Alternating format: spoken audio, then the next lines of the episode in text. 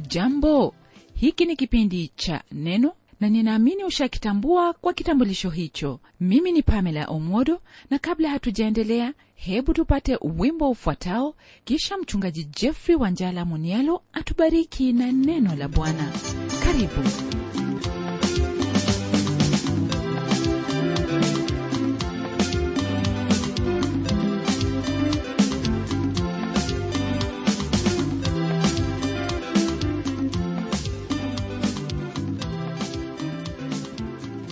nalisifu jina la bwana na mwokozi wetu yesu kristo kwa neema na fadhili zake kwetu leo hii.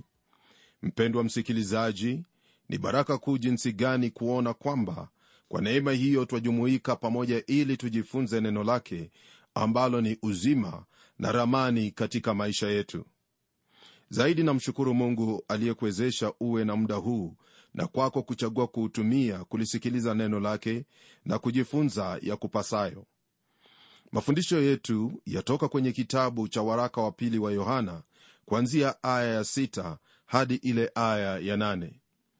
Haya ni katika mafundisho ambayo yamekuwa endelevu ya kitabu hiki cha waraka wa pili wa yohana.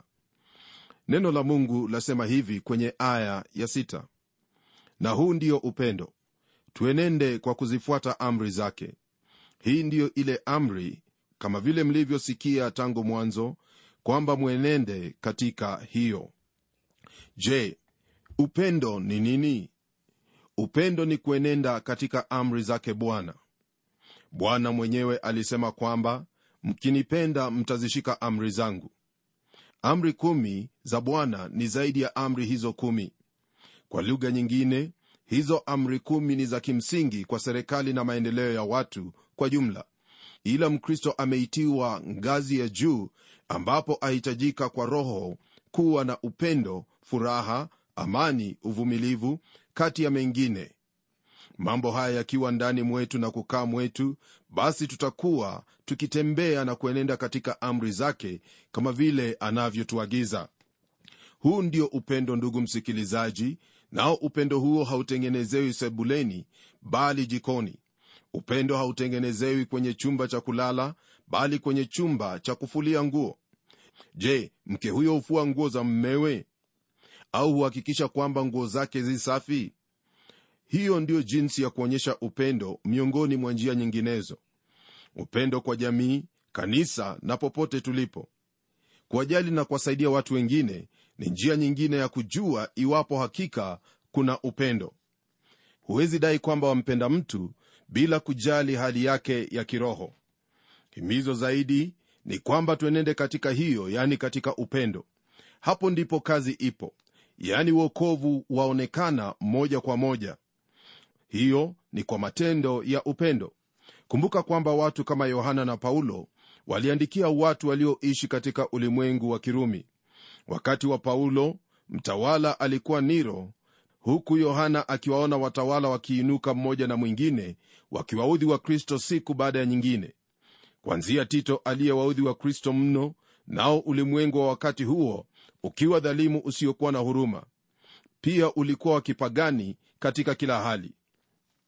Licha ya hayo walikuwepo wanaume na wanawake waliotembea kwenye barabara za kirumi na kuishi katika miji ya kipagani lakini walitembea na kuenenda katika amri zake kristo yani walikuwa na upendo katika maisha yao wao walikalimani na kuishi injili katika maisha yao ya kila siku. Kuenenda katika amri zake si jambo ambalo lilikuwa liwekwe kwenye rafu. Hilo ni jambo walilolisikia tokea mwanzo kama vile maandiko yanavyotwambia.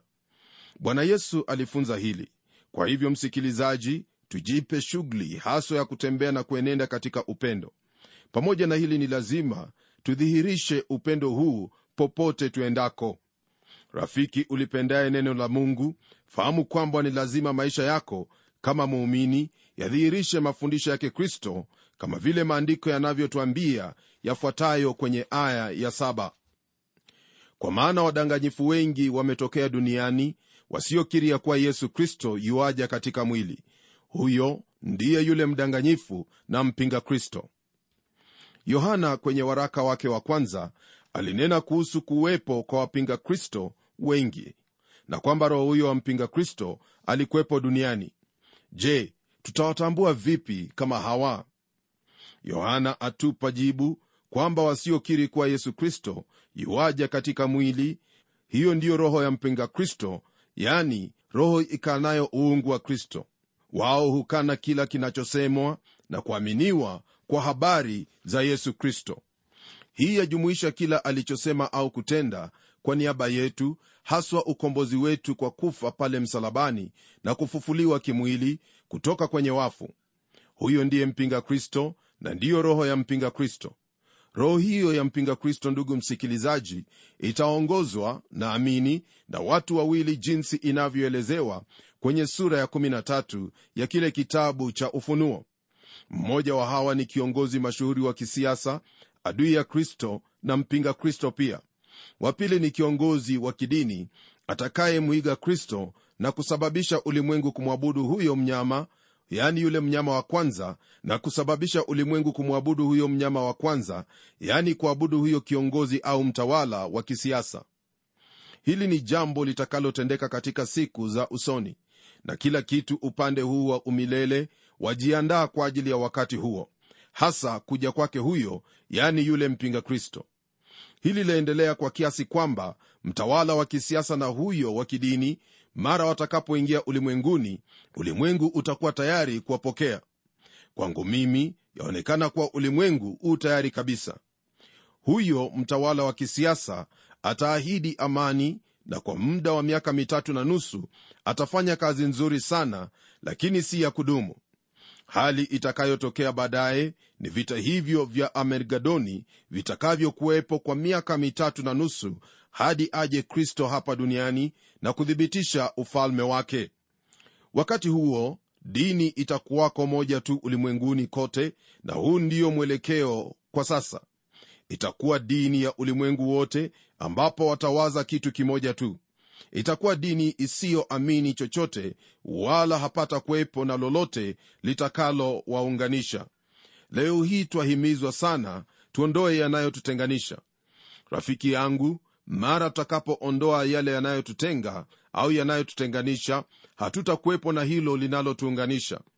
Hali itakayokuwepo ni kutokuwa na mwelekeo kutokuamini lolote na kwa njia hiyo wao wataunganika huyo ndiye mwenye hila atakayekuja mmoja kiongozi wa kidini na mwingine kiongozi wa siasa ya ulimwengu huu. Huyo ndiye mpinga kristo. Kama vile kila mahali ambapo injili imeenda kumekuwepo na baraka ndivyo wadanganyifu wengi wamefuata injili na pamoja dini zote gushi na bandia. Mojawapo ya dini hizo za uongo ni wanostiki waliofunza kwamba yesu na kristo ni tofauti na kwamba uungu ulimjia alipobatizwa na kumwacha pale msalabani. Walikuwepo wengine waliokana kwamba yesu alikuwa na mwili wa kawaida mwili halisi kama wako na wangu. Walisema kwamba mitume walidhani kuwa walimwona yesu lakini hawakumwona mtu halisi. Waliona kiwiliwili tu. Kuna baadhi ya dini ambazo zimefuatilia imani hii potovu hii ndiyo sababu ya yohana kusema kwamba tumemwona tumemsikia tumemtazama na mikono yao ikapapasa. Kwa hivyo twajua tunalonena kuhusu yani alikuwa mtu halisi. Kuna dhehebu fulani za kiyahudi katika siku hiyo ambapo mara ukristo ulipoingia walichukua mengi ya mafundisho ya kikristo. Kuna hao walioitwa waesene walioishi kwenye sehemu iitwayo kumrani mahali ambapo gombo za bahari ya chumvi zilipatikana. Pia kwenye sehemu iitwayo masada iliyoanguka mikononi mwa warumi kwenye mwaka wa 73 mwaka wa bwana hiyo ikiwa ni miaka mitatu baada ya kuanguka yerusalemu. Hapo walikuwepo wazilote waliokuwa wamezishika baadhi ya mafundisho ya kristo. Makundi haya yote yalikuwa na mtazamo potovu kumuhusu kristo. La muhimu analosema yohana ni kwamba kuna wadanganyifu wengi ambao wametokea duniani au katika ulimwengu. Mafundisho mengi ya uongo yalikuwa yamekithiri wakati huo kama ilivyo sasa. Msikilizaji iwapo wataka kubaini kati ya kweli na udanganyifu ni kwa mtazamo wake mafundisho yake imani yake hasa kumuhusu kristo katika kila hali na mafundisho yaliyoko. Pasi na kuchunguza na kuona kwamba mambo haya nimeyatajia yana mwelekeo na msingi wa kiinjili basi mtu anayefundisha kama hayo huyo ni mwongo na pia ni mpinga kristo. Hii haina maana kwamba mtu hawezi kuwa na mtazamo tofauti bali tofauti zipo. Mfano ni kuhusu fundisho hilo la kuchaguliwa tangu awali. Kuna vipengele katika mafundisho hayo ambayo ni ya kujadiliwa. Kuna waalimu waliokubaliana kuhusu hayo ya kimsingi yani kumuhusu bwana wetu yesu kristo bali walitofautiana kwa suala hili la kuchaguliwa. Msingi ni kile mtume walifundisha kumuhusu kristo yani uungu wake hasa kuzaliwa kwa yesu na bikra. Imani yako katika mafundisho kama haya ya kimsingi ina maana kwamba waamini maandiko jinsi yalivyo katika biblia. Yohana asisitiza kwamba ni lazima tutembee katika amri za kristo hilo likiwa thibitisho kwamba tu watoto wa mungu zaidi ni tunapopenda wandugu yohana ametoa onyo kwamba wadanganyifu wengi wameingia katika dunia na ndivyo ilivyo kwetu leo hii. Leo hii muumini atembea katika njia yenye hatari. Hatari hii ni ile hali ya kutokuwa na mipaka ya lolote na ukengeufu. Ni safari nzuri ila ina hatari zake kwani kuna wanyama wanaotaka kutuangamiza. Msikilizaji kuna jangwa kavu pasipo upendo basi la muhimu ni kuwa na mafundisho haya yaliyo sawa kabisa. Ndugu aweza kukupongeza sasa hivi lakini kwa kuwa hafanyi kila kitu kama ufanyavyo atajaribu kuharibu ushawishi wako au kukuchafulia ushuhuda. Na kwa sababu ya tamaa yake ya kibinafsi atakukanyagia chini ya miguu yake. Sifa yako hawezi kuihifadhi. Chuki na uchungu badala ya upendo ndiyo utatawala moyo wake kuna wahuduma ambao wamehubiri kweli. Hawa katika muda wao hawakujaribu kugawanya au kudunisha huduma za wenzao kwa masengenyo na mengine kama hayo. Watu wanaosimama kwa kweli kweli ya neno la mungu na wanaohubiri neno la mungu ni watu wa kutegemewa na wenye kuonyesha neema kwa kila hali. Kwa kuwa twahimizwa kutembea katika upendo kwa ndugu zetu basi tutafanya hilo bila ya kuchoka wala kuchukua mrengo mkali ni lazima tujitoe na upendo kwa kristo uonekane kwa matendo. Ujumbe mkuu katika waraka huu wa yohana wa pili ni kwamba kweli ni lazima ivae viatu na kutembea japo kuna hatari. Ra- rafiki ni lazima tuwe waangalifu tusilalie upande wowote ila kusimama wima katika hilo tuliaminilo yani katika neno lake mungu.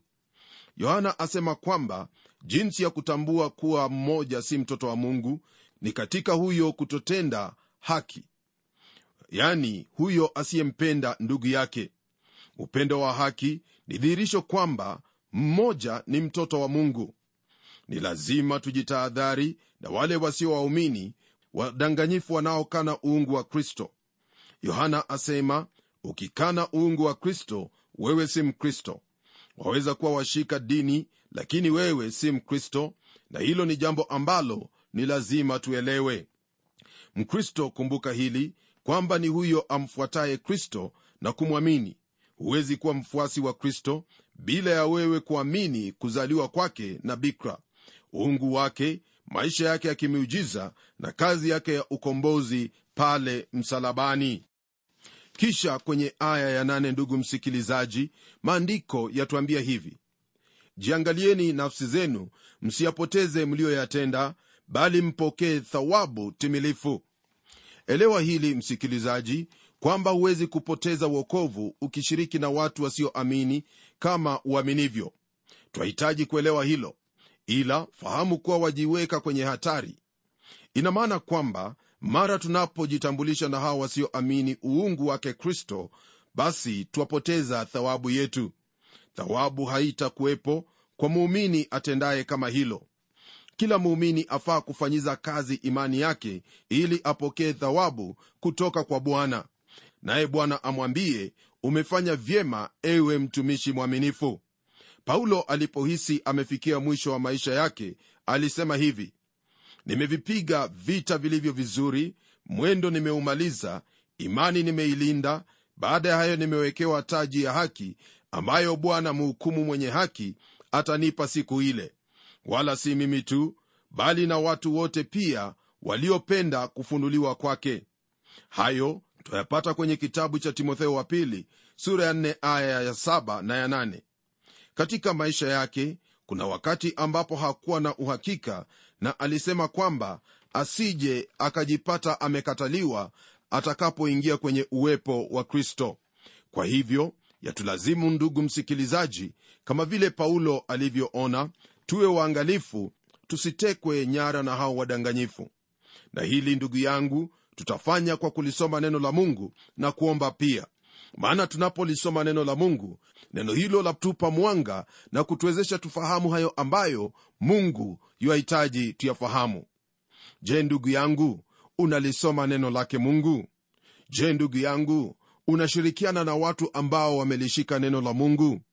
Kumbuka kwamba unaposhirikiana na watu ambao hawajalishika neno la mungu mara moja ni rahisi kupotoka. Watu wasioenenda kulingana na neno la mungu watakupotosha na katika kukupotosha utajipata kwamba haupo mahali ambapo mungu anataka uwe. Yesu katika kila hali ametuelekeza katika njia inayofaa hajatuambia tukose ushirika na wale ambao hawajaamini lakini tunapokuwa na ushirika na wao ni juhudi yetu au jukumu letu kuwahubiri neno lake maana hayo ndiyo makusudi yake bwana.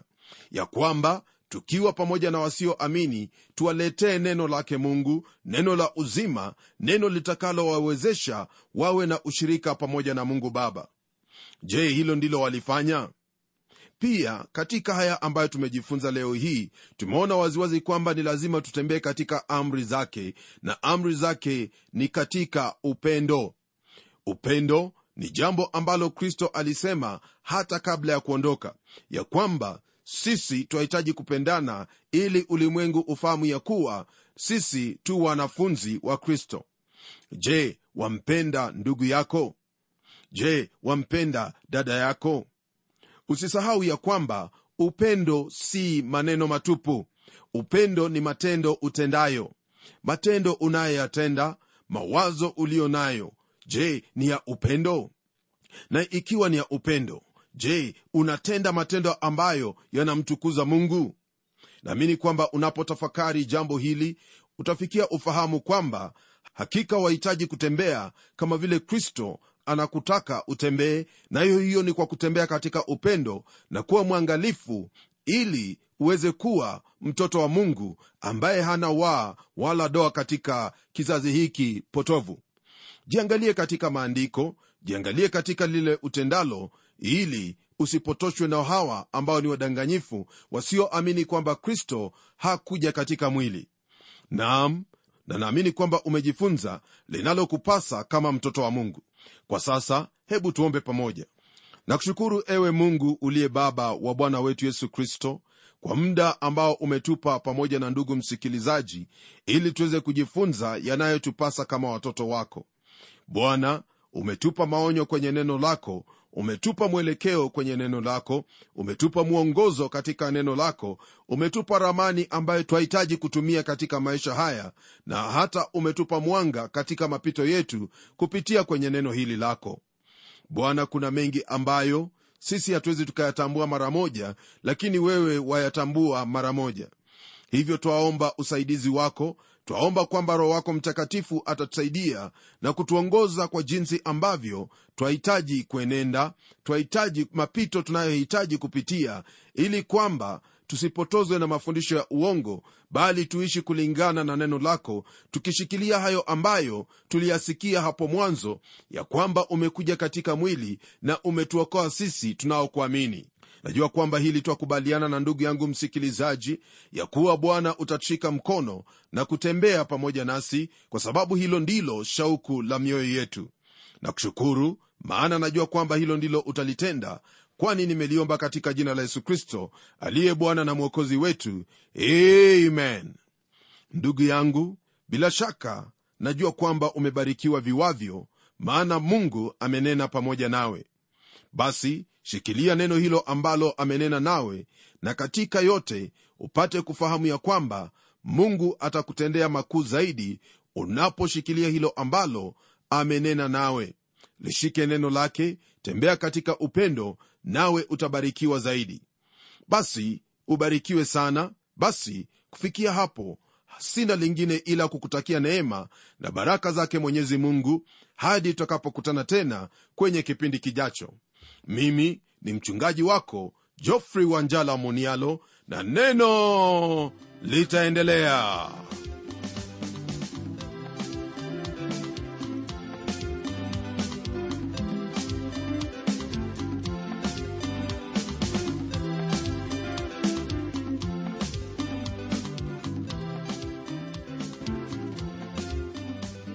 Kufikia hapo msikilizaji wangu najua kwamba baraka umezipokea na iwapo una swali au pendekezo uitume kwa anwani ifuatayo. Transworld radio sanduku la posta ni 21514 nairobi. Kisha uandike code namba ambayo ni 00505 kenya. Nitarudia tena. Transworld radio sanduku la posta ni 21 514 Nairobi, kisha uandike code namba ambayo ni 00505 Kenya. Hebu tukutane tena kwenye kipindi kijacho kwa mibaraka zaidi. Ni mimi mtayarishi wa kipindi hiki Pamela Omodo nikikuaga kwa heri na neno litaendelea.